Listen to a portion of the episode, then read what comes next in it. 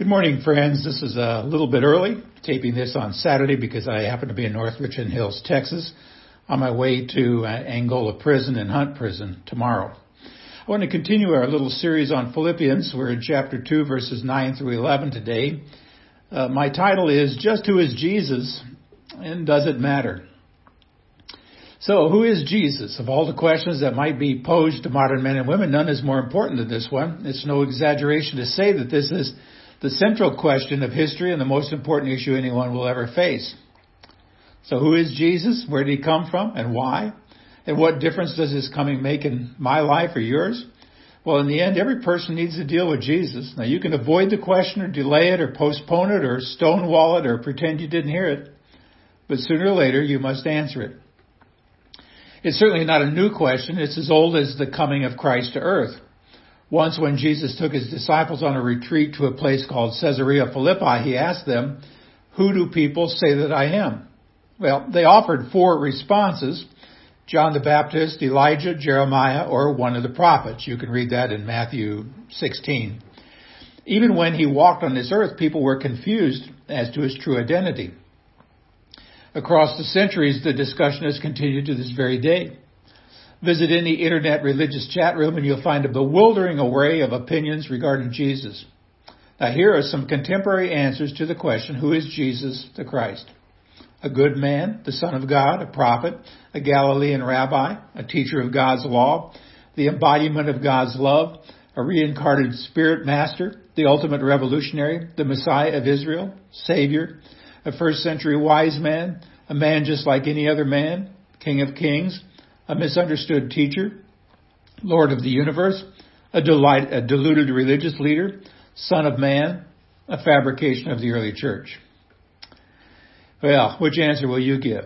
Now before you answer, let me say that you can find people today who will give you every one of those possible answers. Does that surprise you? It really shouldn't. It is said that in the early days before Elvis died, he'd been reading a book called The Many Faces of Jesus. That title stands as a fitting symbol of the confusion surrounding Jesus in our time. 2,000 plus years have passed and still we wonder about the man named Jesus. Well, that takes us back to Caesarea Philippi. After Jesus asked for the opinions of others, he turned to his men and asked for their answer. But you, who do you say that I am? Now see, in the end, each of us faces the same question. We, we can't get away with quoting the opinions of others. You need to make up your own mind. So let's go back to the original question. Who is Jesus? And how does your answer stack up with the Bible? That's an important second question because it's not enough to say, I believe in Jesus. I mean, Satan does too. I mean, millions of people claim to believe in Jesus who don't have a clue about what the Bible says about him. So which Jesus do you believe in? Well, thankfully, we don't need to wonder who Jesus is. For 2,000 years, Christians have affirmed their faith in Jesus with these words from the Apostles' Creed. I believe in Jesus Christ, God's only Son, our Lord. See, with this phrase, we enter the second major section of the creed. The creed itself is the creed itself is Trinitarian, with a section devoted to the Father, uh, then one to the Son, and the final section to the Holy Spirit. Of the 110 words in the Apostles' Creed, 70 occur in the section relating to Jesus. And that tells us something really important. The Christian faith is all about Jesus. He's the heart and core, the touchstone of all that we believe. So you can be mistaken on some secondary issues and still be a Christian, but if you're wrong about Jesus, you're wrong in the worst possible place. Our faith in Jesus must be more than just an emotional experience of having Jesus in my heart. See, our faith must rest on the revealed truth about Jesus Christ, God's only Son, our Lord. And if we take this little clause from the Apostles' Creed and examine it, we can see that it contains four statements. I believe in Jesus. I believe he is the Christ. I believe he is God's only Son. I believe he is the Lord. Now each of these statements deserves close examination. One of my favorite authors, J.I. Packer, notes that when the Creed calls God the maker of heaven and earth, it parts company with Hinduism and by extension with all the Eastern religions. When it declares that Jesus is the Christ, God's only Son and our Lord, it parts company with Islam and Judaism. This claim for Jesus makes Christianity utterly unique. These titles were commonly used by the early church to describe their faith. Sometimes they used the familiar symbol of the fish, which in Greek is ichthus. And we probably spell that phonetically I-X-T-H-U-S. Those letters were an acrostic for four of the words found in this phrase of the creed. The letter I is the first letter of Jesus in Greek. The letter X is the first letter of Christ in Greek. The letter, letters TH stand for the first letter of God in Greek. The letter U is the first letter of Son in Greek, and the letter S is the first letter of Savior in Greek. So that word ichthus and that fish symbol stood as shorthand for Jesus Christ, God's Son, our Savior. Well, who is Jesus? Well, the Apostles' Creed gives us four answers. First, he's the Savior. I mean, the name Jesus means God saves. The scholars tell us that it was actually a common name for Jews in the first century. There were at least ten other men named Jesus who lived in Judea at about the same time as our Lord. And there were at least five Jewish high priests who were named Jesus. Well, the name itself is the Greek version of the Old Testament Joshua. It speaks to the fact that God has entered human race on a human, on a rescue mission from heaven. That's why the angel said to Joseph, you are to give him the name Jesus because he will save his people from their sins. Now, when we say we believe in Jesus, we mean that he was fully human and yet fully divine, a man like us, yet a man who possessed the very attributes of God himself. He was the God man, and he came to save us from our sins. Well, second, he is the Christ. Well, let's dispense with one idea very quickly. Christ is not Jesus' last name. He didn't grow up in the Christ family. Christ is not a family name, it's a title. To, pre- pre- to be precise, we should always call him not Jesus Christ, but Jesus the Christ. Now, the term Christ describes one of Jesus' divinely appointed titles. The word Christ comes from a Greek word that itself comes from a Hebrew word that means the anointed one. We often translate it as the Messiah. In the Old Testament, prophets, priests, and kings were anointed when they formally began their service for God. The anointing was a sign that God had called them to their position. To call Jesus the Christ means that he is the one whom God promised to send to deliver Israel and bring salvation to the world. So at Christmas, when we sing, Come Thou Long Expected Jesus, we're actually referring to this truth. See, a river of connected history flows from Genesis to Revelation, spanning thousands of years and hundreds of generations. Those who believe the Bible have long argued that although it contains 66 books written by many different people over about 1500 years, it has but one message. God's plan to bring salvation to the world through Jesus, the Christ. Now, in one way or another, everything in the Bible fits around that great theme. I mean, think about this. The Old Testament, anticipation.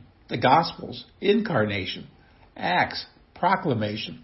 Epistles, explanation. Revelation, the consummation. The Old Testament says he's coming. The Gospel says he's here. The book of Acts says he has come. The epistles say he is Lord. And Revelation says he's coming again. See, the Old Testament contains many promises of his coming. He'll be the seed of a woman. That's in Genesis 3:15. He'll be a descendant of Shem. Genesis 9:26. He's a descendant of Abraham. Genesis 12:2 and 3. He will be a descendant of Isaac, Genesis 22:18. He'll be a descendant of Jacob, Genesis 28:14. He will come from the tribe of Judah, Genesis 49:10. He will be a descendant of David, 2 Samuel 7:11 and 16. 8. He will be the born of a virgin, Isaiah 14. He will be born in Bethlehem, Micah 5:2. Now the question is, friends, who will fit all those qualifications? Now, many people could fit the first few on the list, but only one person in history fits them all Jesus, the Christ. So we say to our Jewish friends with love and with respect, the one for whom you are waiting has already come to this earth. He came 2,000 years ago. He is your Messiah. His name is Jesus, the Christ. To say that Jesus is the Christ means that he is the one sent from God to bring God to us and to bring us to God. Now, second, he is God's only son. This phrase speaks of his relationship to God the Father. The little word only tells us something crucial about our Lord. In the King James Version of John 3:16, we are told that God so loved the world that he sent his quote only begotten son. Now, what does the phrase only begotten mean? Well, it comes from the Greek word monogenes, I have a hard time saying myself. Monogenes. The word mono means one or only, as in the word monologue, one person speaking to many people. The genus part is related to the English words gene or genetics and gender. So when both parts are put together, only begotten means one and only, or absolutely unique, or one of a kind, and there can never be another of the same kind. This term stresses the absolutely unique nature of Jesus the Christ. Because the Son shares in the same nature as the Father, Jesus could say, I and the Father are one in John 10:30. His Jewish hearers understood him to be claiming equality with God. To call Jesus God's only Son means that he shares the same essential nature as the Father. From this truth comes the doctrine of the Trinity. One God, eternally existing in three divine persons, Father, Son, and Holy Spirit. One church father explained the relationship between the Father and the Son this way. As the spring is not the stream, and the stream is not in the spring, yet the same water flows through both, even so the Father is not the Son, and the Son is not the Father, but they share the same divine nature. See, the Nicene Creed says it very succinctly when it calls Jesus the Christ very God of very God. He's not similar to God, to call him God's only Son means that he is God the Son and thus worthy of the same worship, adoration, praise, and reverence that we give to God the Father. Now, many people today, including some theologians and many liberal Christians, fight against this truth. They want a Christ who's somehow divine but is not truly God. They want a Jesus who is a good role model, but they don't want him as their God. A good man? Yep. The Son of God from heaven? No. But that's not possible if we take the Bible seriously. C.S. Lewis explained our options this way. Either this man was and is the Son of God, or else a madman or something worse. You can shut him up for a fool, you can spit at him or kill him as a demon, or you can fall at his feet and call him Lord and God. But let us not come with any patronizing sense about his being a great human teacher. He has not left that open to us. He did not intend to. That quote is from his book, Mere Christianity. Well, fourth, he is our Lord. The final title given to Jesus refers to you and me. He is our Lord. The Greek word is kurios. This word occurs many times in the New Testament. It was also common throughout the Roman Empire. Its basic meaning is absolute ruler. To call Jesus Lord means he's sovereign over the entire universe and has the right of sovereign role, rule over you and me. Romans 10:9 says that if you confess with your mouth Jesus is Lord and believe in your heart that God raised him from the dead, you will be saved. Now notice how simple. Jesus is Lord. To confess with the mouth means more than simply saying the words. It means to agree from the heart that you believe what you're saying. In order to understand this properly, we need a little bit of background on how the Romans ruled their vast empire because the empire stretched from Europe into the Middle East and across the north coast of Africa, it encompassed many provinces and thus included many local religions. Now scholars speak of the mystery religions that were found in many parts of the empire. Each of the various religions has its own code of conduct, its own sacred scriptures, its own pattern of worship, uh, forms of worship, sacred rites, priesthood, and on and on. Now because these religions tended to keep people pacified, the Romans left them alone as much as possible. Rome required only that taxes be paid and that everyone be required to say, Caesar is Lord, and then go on about your business. And for many people in the empire, this was no big burden. But Christians steadfastly refused to say Caesar is Lord. I mean, how could they say Caesar is Lord when their faith taught them that Jesus is Lord? They could not and would not deny the Christ. And that is why during the days of persecution, Christians were slaughtered, murdered by the thousands, crucified, burned at the stake, run through by the sword, thrown to wild animals. This is the great dividing line that Christians would not cross. In the first century, if you stood in a public gathering and cried out, Jesus is God, no one would be upset. But if you shouted, Jesus is Lord, you could start a riot. Let's be crystal clear about this. Rome did not persecute Christians because they believed in the deity of Christ or that Jesus was the promised Messiah or that Jesus died on the cross and rose from the dead. Rome did not kill Christians because they said Jesus was the only way of salvation. Now those were religious beliefs that did not threaten the state. But when Christians declared Jesus Christ is our Lord and there is no other, that was a direct tra- attack on Caesar, Caesar worship and thus punishable by death. That's why the lordship of, of Jesus matters so much. To call him Lord means we surrender all we have to him and we follow him gladly wherever he leads, whatever it costs. So let's return to our original question. Who is Jesus the Christ? As hopefully this message today makes clear, halfway answers will not do. He is the Savior. He is the Messiah. He is God's only Son. He is our Lord. So what shall we say about all of this? First, that it is biblical. Second, that it is historic. And third, that it is true. This reflects what the Bible says, what the church has always said, and what is in fact true about Jesus the Christ. I know that it is not popular to make such dogmatic statements today. Most people, sadly even some Christians, prefer not to emphasize those defining issues. It's certainly not politically correct to talk about Jesus this way. I mean, you're trying to divide people, someone says. Well, yeah, I am. I mean, sometimes we need to be divided.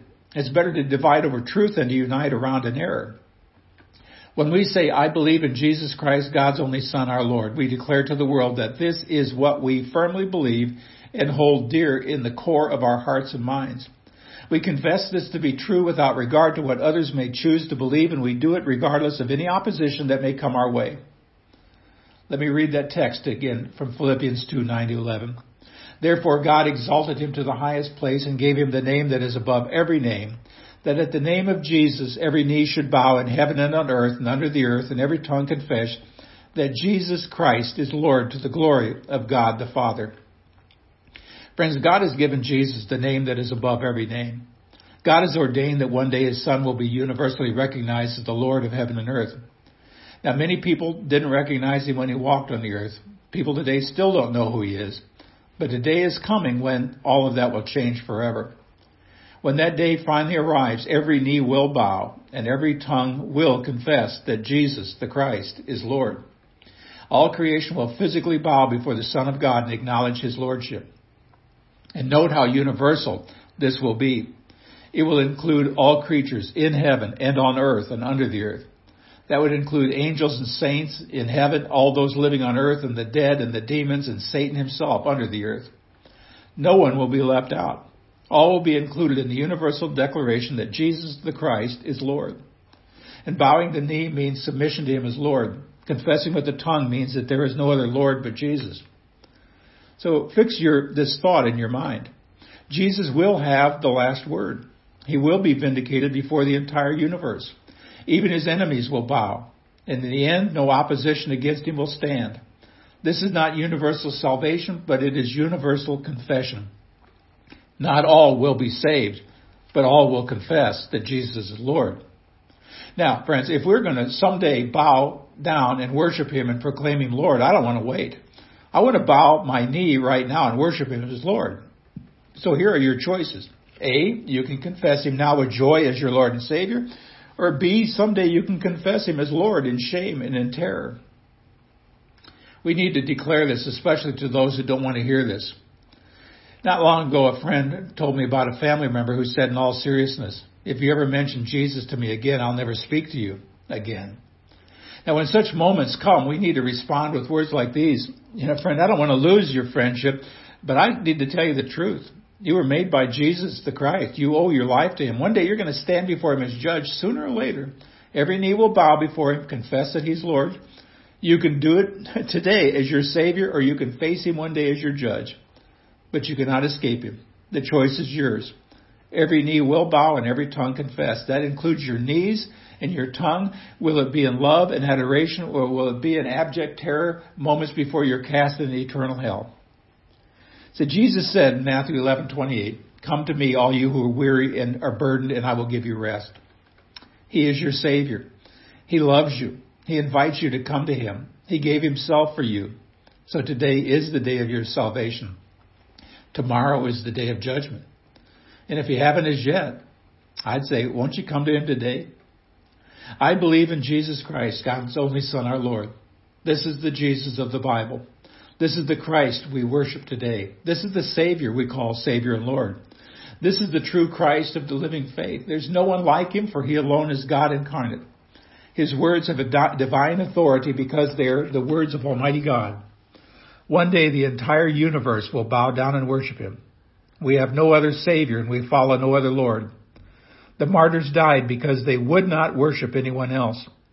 We will not exchange the Lord Jesus Christ for anyone or anything. He alone is the Lord. And oh, that our hearts would sing His praise.